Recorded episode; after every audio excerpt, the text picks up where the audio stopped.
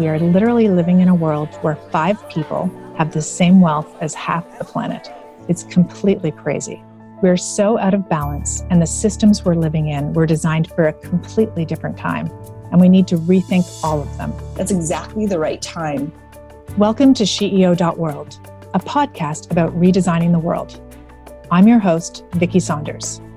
Every day, I'm in conversation with incredible women from all over the world who are redesigning, reimagining, and rethinking the systems we live in. It's really totally reframed how I think about urban development. I mean, working with people who have no land, no resources, but are still so incredibly innovative in how they solve problems. At SheEO.world, we fund women who are working on the world's to do list. We are supporting women who have great business solutions to the major challenges we're facing.